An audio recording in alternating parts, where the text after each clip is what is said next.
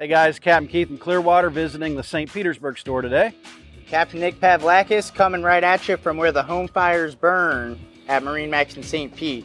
And we are lucky enough here to have a real life Yamaha Master Tech. They're really hard to find. They're really a master of their craft. And we have one at this store, Mark. He can literally take down a Yamaha engine piece by piece, put it back together, and he is the man. So follow us into the service department, and he's going to explain to us what goes into your annual service on your outboard.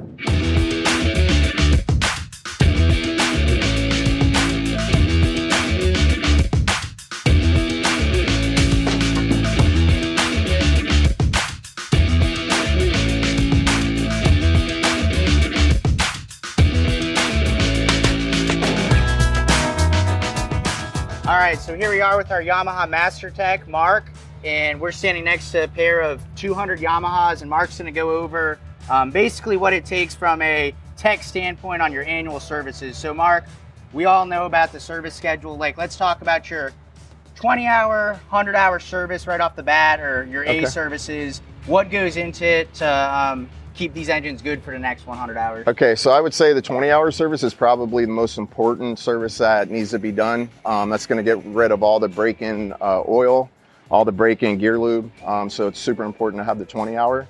Uh, when we do that, we're going to change the oil, the gear lube, the oil filter, and the fuel water separator. Um, then your next service would be the 100 hour. Um, it would be a oil change, gear lube change, um, all the filters, inline fuel filter, oil filter, um, pull the spark plugs, check them to see if they need replaced, check thermostats, um, top everything off, check all the battery connections, and kind of go through the boat, make sure everything looks good as well.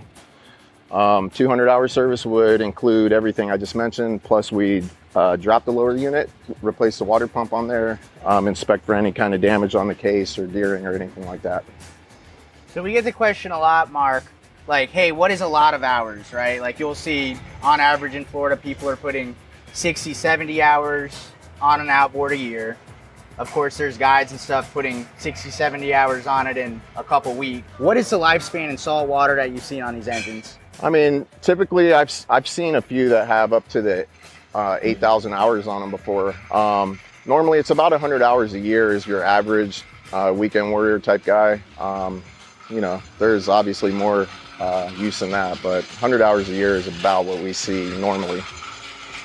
So, Good stuff. Well, I guess, Mark, I'll see you in my next 100 hour service and um, keep you guys out on the water.